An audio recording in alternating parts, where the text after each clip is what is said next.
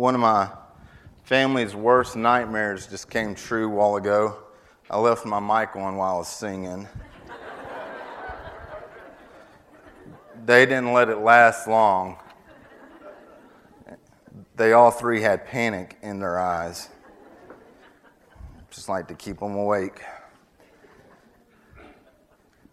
So, Randy would give you how many days left for shopping till Christmas, and he'll probably say something 300 and something days next week.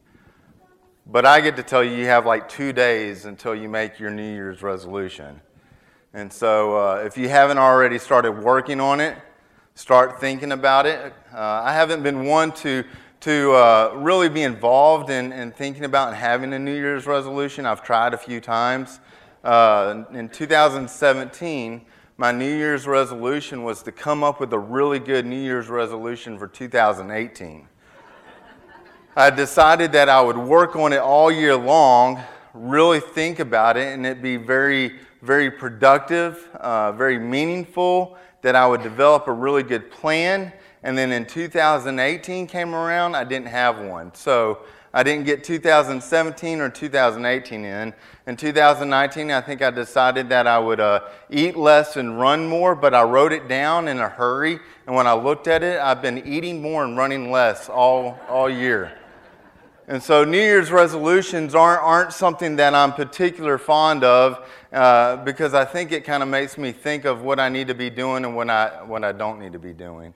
Uh, but, but for, uh, for some assistance, uh, I, I, looked up some uh, interesting New Year's resolutions. I mean, you have your common ones, the ones of uh, going to eat more healthy or stop eating after, after midnight. That, that could be one for some people. Uh, it could be I'm going to start exercising or I'm going to read the whole Bible in a year, uh, which, which that is always difficult for us. I think we get to the end of January, mid February, we find ourselves in Leviticus, and then we just kind of taper off. Uh, but here's, here's some ones to think about uh, that I think are, are fairly doable. One person has a, a New Year's resolution to become a plant owner. I didn't, I didn't know that was a thing uh, I've had an aloe vera plant for about two years now. It's still alive, so I think I could do this one. Sanitize your phone weekly as a New Year's resolution. It's pretty healthy. Uh, this is an interesting one. I just thought it was a good idea more than a New Year's resolution. But anyway, somebody's New Year's resolution is to stop drinking orange juice after they brush their teeth. We have some dentists in the house. If you want to ask why does that taste bad after church, you can. Uh, instead of working out, I'm just going to find a more accurate scale.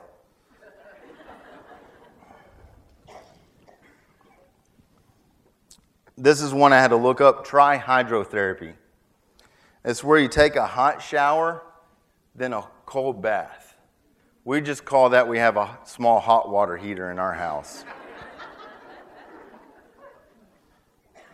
And this one, uh, it's, it's a clever way to say I'm going to be lazy. This year, I'm going to delegate more chores. I think that's mine. Gavin, get ready. And the last one, this year, in 2020, I'm going to make my home more fragrant. I don't know if that is good with good fragrances or bad fragrances, but this person is going to make their home more fragrant.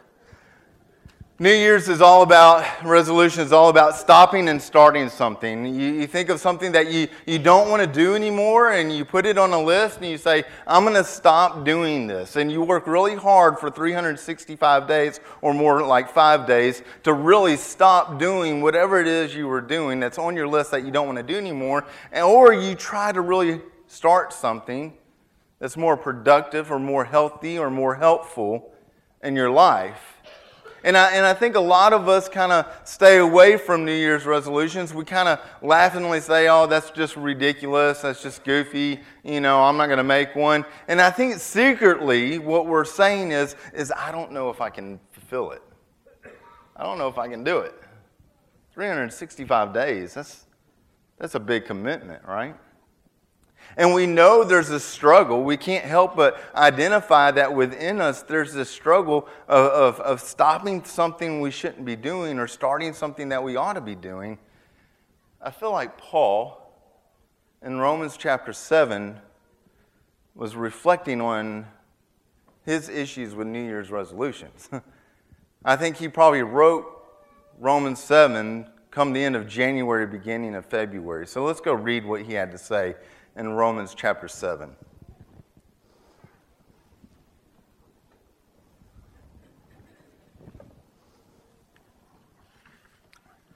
We're going to jump down into verse 14.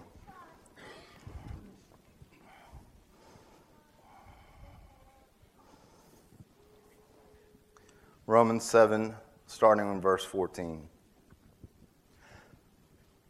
We know that the law is spiritual, but I am unspiritual, sold as a slave to sin. I do not understand what I do. For what I want to do, I do not do, but what I hate, I do. And if I do what I do not want to do, I agree that the law is good. As it is, it is no longer I myself who do it, but it is sin living in me. I know that nothing good lives in me, that is in my sinful nature. For I have the desire to do what is good, but I cannot carry it out. For what I do is not the good I want to do. No, the evil I do not want to do, this I keep on doing. Now, if I do what I do not want to do, it is no longer I who do it, but it is sin living in me that does it. So I find this law at work. When I want to do good, evil is right there with me. For in my inner being I delight in God's law, but I see another law at work in the members of my body, waging war against the law of the mind and making me a prisoner of the law of sin at work within my members. Verse 24 What a wretched man, wretched man I am. Who will rescue me from this body of death? Thanks be to God through Jesus Christ our Lord. Now, verses 14 through 20 have like 25 uses of the word do, whether it's in the form of do not, does, doing, or doing, or do, or not do. I mean, Paul really kind of kind of just amplifies this fact that he is wrestling with something he should not be doing, and he's wrestling with wishing he was doing something he should be doing. I talked to the kids not too long ago, to our teens, about this scripture. They know this to be one of my favorite verses because I think we all identify with this concept. I told them, I said, hey, next time you're in trouble and your mom asks you, what in the world were you thinking? Why were you doing that? Just, just quote Romans 7 and see what happens. It probably won't be good, but just say, Mom, you know, I, I don't understand why I do what I do. I just do it and I know I shouldn't be doing it, but I do it anyways, and I know it's wrong to do it, but I just keep doing it. And you know, Mom, I want to do what's right. I want to do all the things that are good, like my chores and, and, and homework, but I just can't do it. For some reason, the things I know I should be doing, I just don't do. And the things I don't need to be doing, I do those anyways. And that's just waging war going on in me. And it's, it's really not me, Mom. It's sin that does what I don't need to be doing and keeps me from doing what I need to be doing. Or you get pulled over, officer asks, Hey, why were you speeding?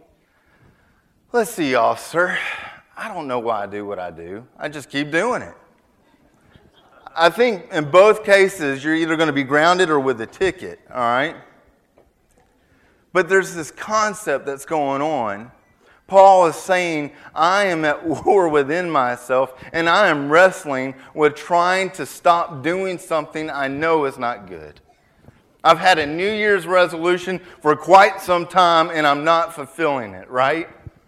And I look around and there's some good things that I know I should be doing, I should be involved in, I should be helping people. But for some reason, I keep sitting down and not moving. There's this war that's going on. And what I don't think we understand in all this is how powerful one choice can be, but most importantly, how much more powerful the consequences of that choice can be. So I have my son, he's going to come and help me real quick. This was a, uh, an illustration I saw another youth minister do. You can YouTube it, it's pretty neat. So, this right here is going to represent one choice. You can't really see it from where you are, it's just a small little quick link. Uh, and, and, and, it represents just one choice. If you were in my class, we'd pass it around and I'd let you hold it and look at it and tell you not to swallow it, all right? Uh, but I'm going to just hang on to it for right now. But this represents just one choice. You come up to a decision, you come up to a, a temptation, something that, that you're trying to figure out whether you should do or not do. Just one choice. And you wrestle with it.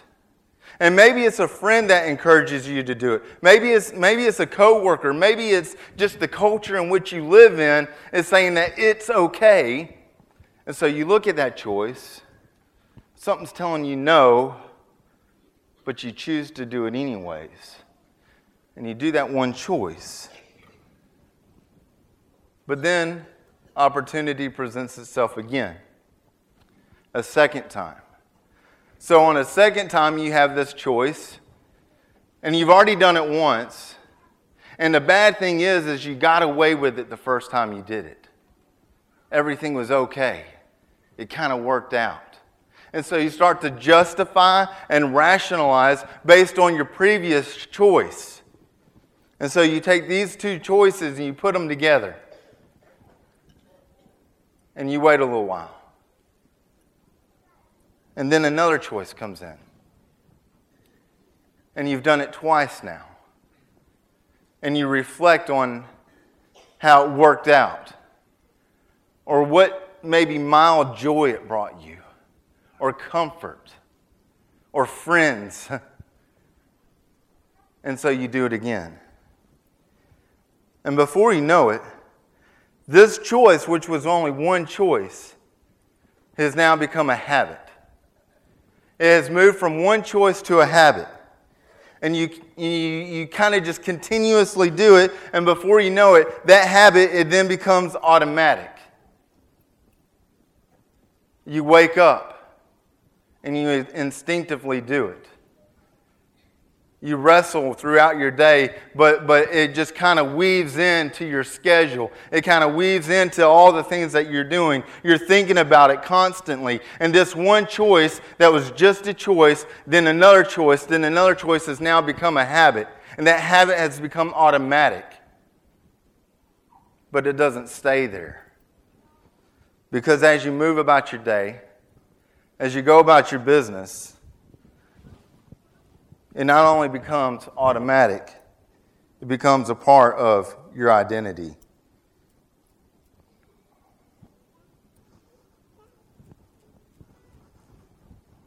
And you carry it with you. Everything that you do revolves around it. You start spending money towards it. You start scheduling events and spending time with friends or family around it. That one choice that became two choices, that became a third choice, became automatic, then became a part of your identity. And you think it's who you are. And it's in your nature. And you feel like you can't help but do it. Are you with me so far? But it doesn't stop there that one choice that became a habit, that became automatic, that became a part of your identity and your nature has now became what you're enslaved to.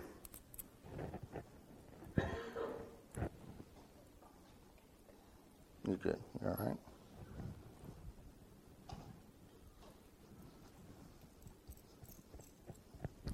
And it's no longer you getting to decide. It's no longer you getting to stay where you want to be. It is whatever has enslaved you is taking you wherever it wants to go. I mean, think of some of the habits that we have that have, have become consuming of our time, of our space, of our energy, of our resources, you don't get to decide it. So, so on a kind of an easy, comical level, I mean, I, I like coffee, all right? And I drink a lot of it. And it's become a habit to drink it every morning. And it's become automatic that I need it. It's become a part of my identity. Why do I know that? Because I've got like $100 in gift cards this Christmas for Starbucks. Hmm. I haven't had my coffee this morning. I might look a little grumpy. And about 11:30, 12 o'clock, if I don't get my coffee, I'm gonna have a headache. I'm not deciding when to drink coffee. My brain is telling me I need it now. I've become dependent on it.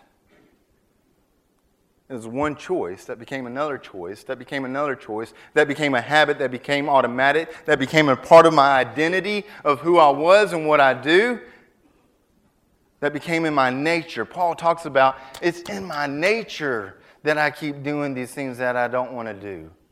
It's in my nature that I want to do what's right, but I don't do it anyways. And then he talks about being enslaved to sin.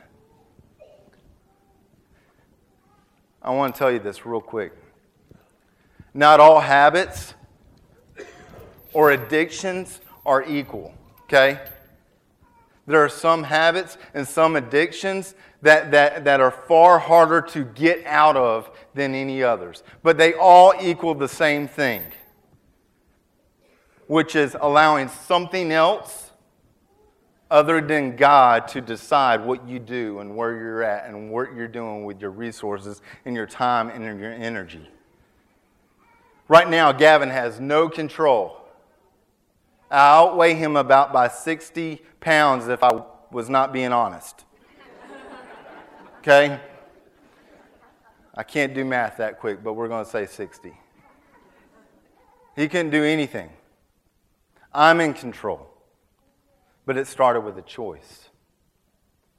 And once we're here, guys, I have to say it's hard. You can just stand right here, buddy once we're here, I have to say it's, it's pretty difficult to get out of this situation. And, and I want to say something real quick. I want to say when, when we look at people and we see them over there and we see them caught in their, in their sin or in their addiction or in their habits, and we look at them from a distance and we kind of cross our arms and, and kind of glance over there and we say, I don't know why they have that issue. I don't understand why they're dealing with that. I heard a minister once say, What's that sentence starting off with? I don't know. The issue is me. I don't understand what they're going through, so I need to get in there and get involved and understand, okay? But also, I can't sit over here and say, well, they chose that. Because, in all honesty, I don't think people wake up and say, I want to be addicted to fill in the blank. I think before we know it, we find ourselves here. But that doesn't mean we woke up one day with that being our goal. Because it started with a choice. A choice living in a culture and in an environment that's very tough. And as Paul speaks to people in Rome, which was a very tough, difficult culture, he's saying, I get you. I get how it's hard. And once we're here, it's, quite difficult to just pull ourselves out. In fact, sometimes I don't even know if we can. Not by ourselves, not, not at all. In fact, when we're caught in slavery, there's no us getting out ourselves out of slavery. Scripture speaks that constantly. Not to mention, there's stuff going on when we make choices and we continuous, uh, uh, continue a behavior over and over and over again. For instance, when I was about 15 years old, my, my parents bought a Jeep. Uh, it's the Jeep that I, I still own to this day. It's a 97 Jeep Wrangler. They bought it, it was it was the family car. Uh, it wasn't much of a family car. It's a four-cylinder, small little car. We we bought it and we drove from here to Michigan right after we bought it, and it had no radio. It was a nightmare. Uh, and and when I was 15 years old, it, I could use it whenever I wanted. But at that time, when you're 15 years old, you, you had to have somebody Uh, of age to ride with you. They've changed the laws, but back then I think it just had to be an 18 year old with a valid driver's license and a pulse. Those were the three main things you had to have. So my buddy and I would always get his older sister, who had just turned 18, to go with us anywhere we wanted to go. Well, this one particular night, it had been raining a little bit that day, and so it's a Jeep, it's four wheel drive. Never mind, it still had stock tires on it. It's, it's poor choice, I know. We decided to go mudding. And we went what, what, I, what I thought was still on Boles Children's Home property where I lived. And we were driving around one night, and there was this one part that was kind of full of, uh, of mud. And it wasn't very long, it wasn't very wide, but you could just kind of gun it and just go sliding through it, and it was fun. Now, now, never mind, this Jeep is brand new, six months old at the most. When we got it, it had six miles on it.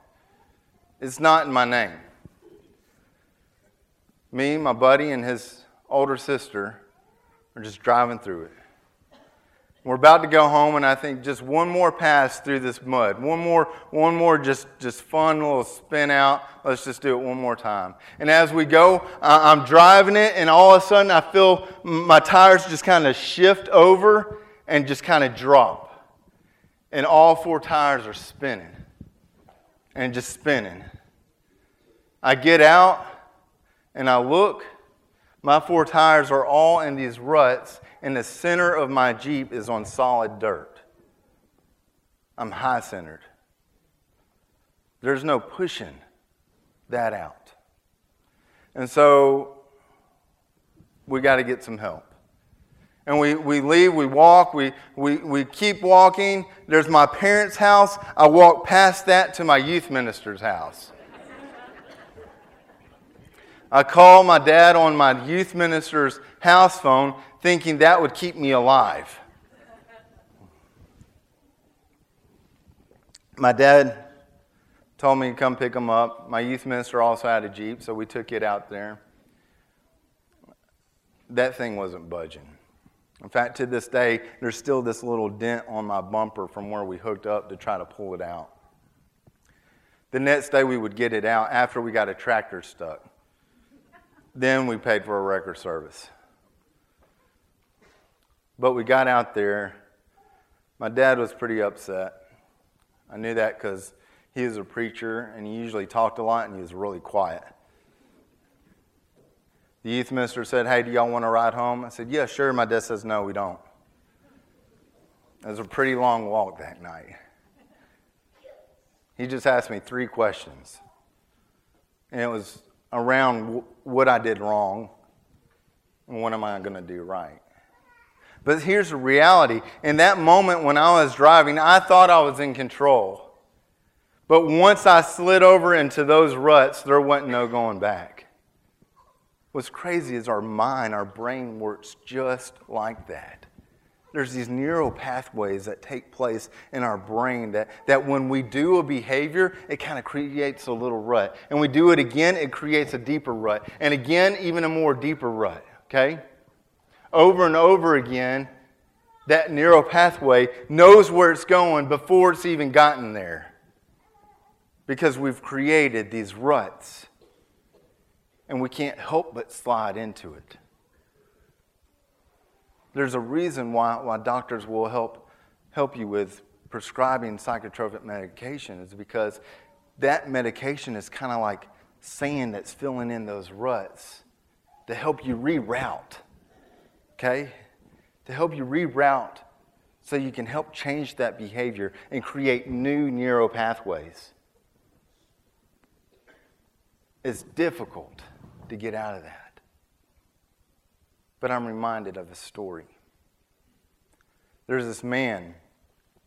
He's kind of in chains. In fact, these chains that, that he is in have been even broken so many times because nothing can really hold him, because that's not really what he's enchained by. That's not what he's enslaved by. Am I pulling too hard, bud? Okay. So Jesus, somehow knowing this, gets his disciples and they head over to the other side of the, of the sea. And they, they get out of their boat and they head to this really dark foggy area full of tombstones. And out of it comes this man who's enslaved by demons. The writer doesn't tell us how he got there. It doesn't tell us what choices he made. Uh, the, the disciples don't sit back and say, Well, look, he probably did this on his own. He's got to deal with it now. That's not the conversation that takes place the conversation that takes place is that Jesus comes in and he heals this man. He sends the demons away, and the man is set free to live and share the gospel. Thank you, buddy. So, how do we get there? Paul in Romans, he writes systematically. If you look at different paragraphs after paragraphs, there's this therefore and then, now because of, Therefore, then, now, there. All right, it's just constant. He's writing systematically. In other words, he's continuously building a case. My professor in college, he said, he said, uh, if you get Romans, God gets you. Because Romans Paul is building this case for Christ and the need for Christ and what Christ has done. So let's just go backwards just a little bit because in chapter 7, he presents this problem of I'm doing something I don't want to do and I don't want to do things I ought to be doing. All right, here we go. Chapters 5. Let's go to chapter 5.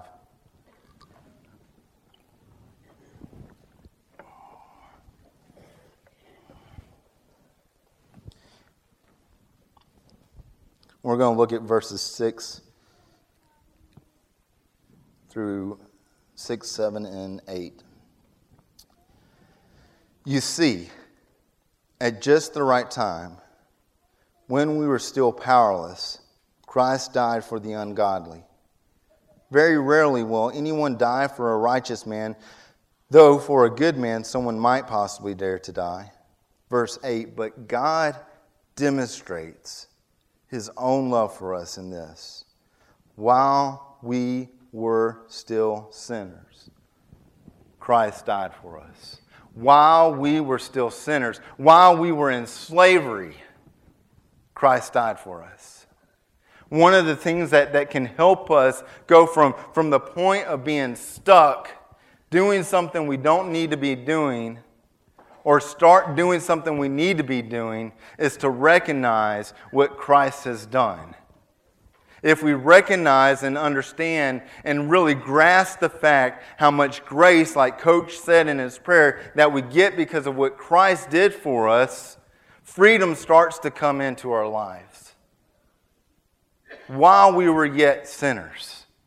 Not when you got it all together, not when you freed yourself from it, not when you, you were making all the right choices. It was when you were caught in slavery, when you were at your worst.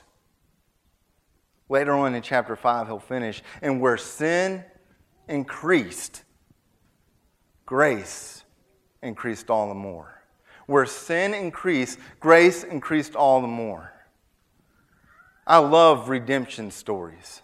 I, I love watching movies that have, have where a, a and maybe a father and a son who, who are separated for, for some kind of some, some wrongdoing or something that's taken place and they come together. Or when people are on the opposite ends of the spectrum and they don't like each other and there's anger and there's hate and then they unite for something. I love those moments and those stories. Those, those movies will get my allergies going really bad and my eyes start to water from it. This is the redemption story. That when you were at your lowest, when you were at your worst, God sent His Son and saved us. Even when we were caught in our sins and transgressions, He pulled us out. We need to recognize Christ. And then he goes on, let's move to chapter 6.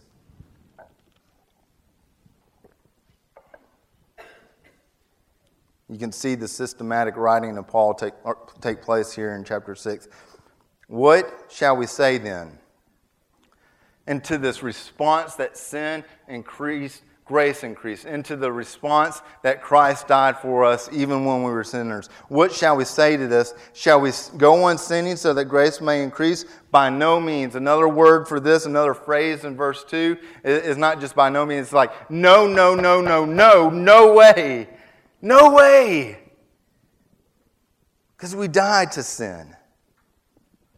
How can we live in it any longer?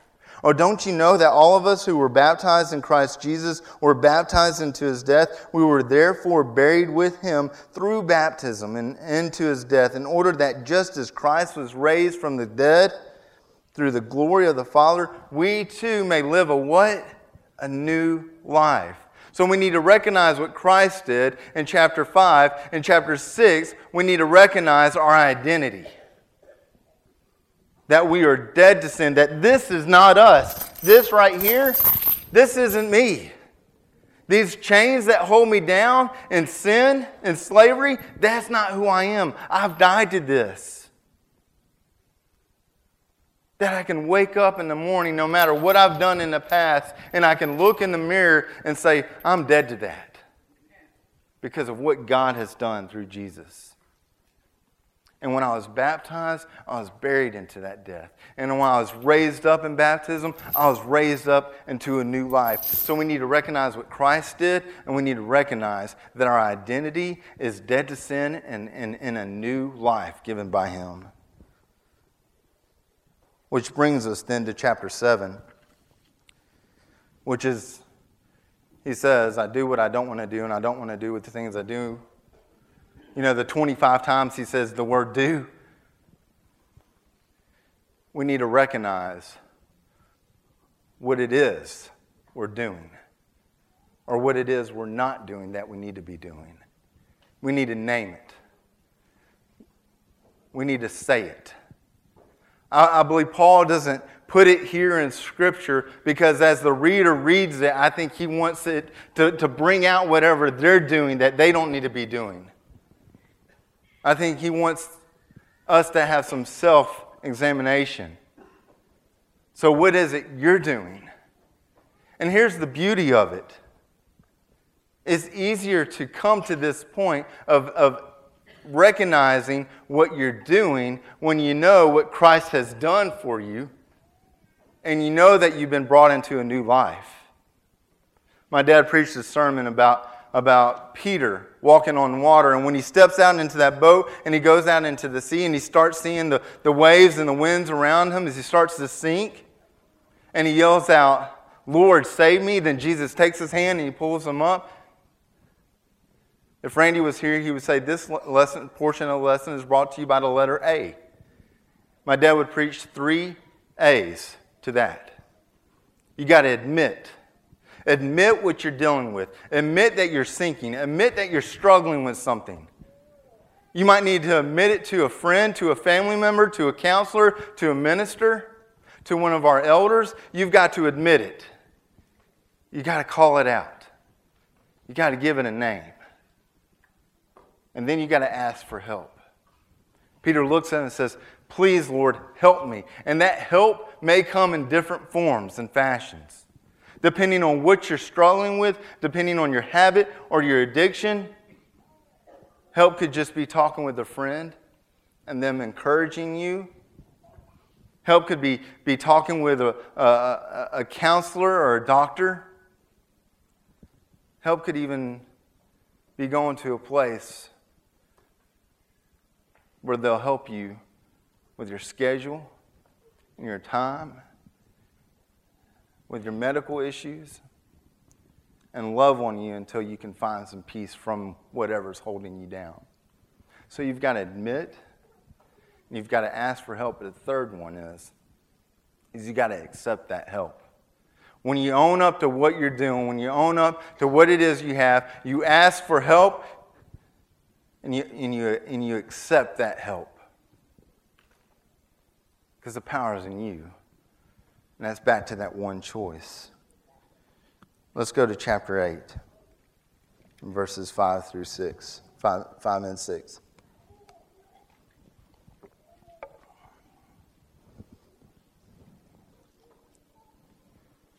So after he talks about, I do what I don't want to do and I don't want to do the things I do. Verse 5, he says, Those who live according to the sinful nature have their mind set on what the nature desires. But those who live in accordance to the Spirit have their minds set on the Spirit desires. The mind of a sinful man is death, but the mind controlled by the Spirit is life and peace. So in chapter 8, kind of first full circle, he says you need to recognize choice that you need to choose to focus on things of the Spirit. Again, it starts here and with that one choice. Kind of pulled in different directions. We make about 30,000 choices a day. I don't know what all those are. I forget most of my choices. But 30,000 decisions a day. And if we, if we focus in on the Spirit, and what the Spirit desires, then our choices, that one choice, will continuously line up to how we're supposed to live and who God has called us to be. It's not that easy. It's not that easy looking at, at something that you need to overcome, something that you need to do, uh, or something that you need to stop doing. And New Year's resolutions kind of, kind of, I think, really kind of freak us out a little bit because it really kind of makes us look inside and say, what is it we need to change? And changing things in our, our lives are kind of hard. Making decisions to do something better for ourselves seems kind of hard at times, and making decisions to stop doing something that, that is not good or healthy for us is difficult. And so, this time of season is eh, eh, as, as America starts looking at New Year's resolutions, there's a part of me that wants to kind of just push that away because I don't want to dive in to say, okay, what does Jared need to, need to change? And where do I need to focus in on the Spirit? Because, quite honestly, if I do look and I see what, what God wants me to change, I, I kind of wonder do I have the power and ability to overcome that? Back in chapter 5, I need to recognize what Christ has done. He gives me that power, and He gives me His people to help me. When you're hiking pretty large mountain, you look up at it from the base, and you kind of have this moment of like, how in the world am I going to get up there? At least I do. How am I going to carry this backpack of weight all the way up that mountain that's over 14,000 feet up there? And it's pretty simple. You don't focus on the big mountain ahead of you. You focus on that one step in front of you, that one choice. Part of the, the problem with New Year's resolutions is we get focused on the big mountain in front of us instead of that one choice for today. As I was thinking about this lesson, I was thinking of this that's, that's back there on the Welcome Center. It's Naomi Bassett's thing that she reads every morning. And I made more copies so you, you all can have it, but I, I, I want to read the first one and the last one. Just for today, I will live through this day only and not set far reaching goals to try to overcome all of my problems at once. I know that I can do something for 24 hours that would appall me if I had to keep it up for a lifetime. And then the last one, she writes, just for today, I will be unafraid. I will gather the courage to do what is right and take responsibility for my own actions. I'll expect nothing from the world, but I will realize that as I give to the world, the world will give to me. Just for today. What choices do you need to make? What things do you need to change today? Not this year, but today. And I want to remind you the big punchline in Romans 5, 6, 7, 8, and 9 is that there is now no condemnation. There is now no condemnation for those who are in Christ Jesus. A buddy of mine said every morning you can wake up, no matter what you've done, no matter your past, no matter the things that you're dealing with, and you can look in the mirror and say, Now there is no condemnation for you, Jared, because you are in Christ Jesus. If you need any help, this is the place to get it. I pray that you have a, a, wonderful New Year's. I pray as you hear the things about New Year's resolution, it'll, it'll make your mind wonder a little bit of what, what is you need to change. What are some things that you're dealing with? And guys, if there's some pretty hard stuff in there, admit it. Ask for some help. And accept the help you got. Please come as we stand and sing if you need.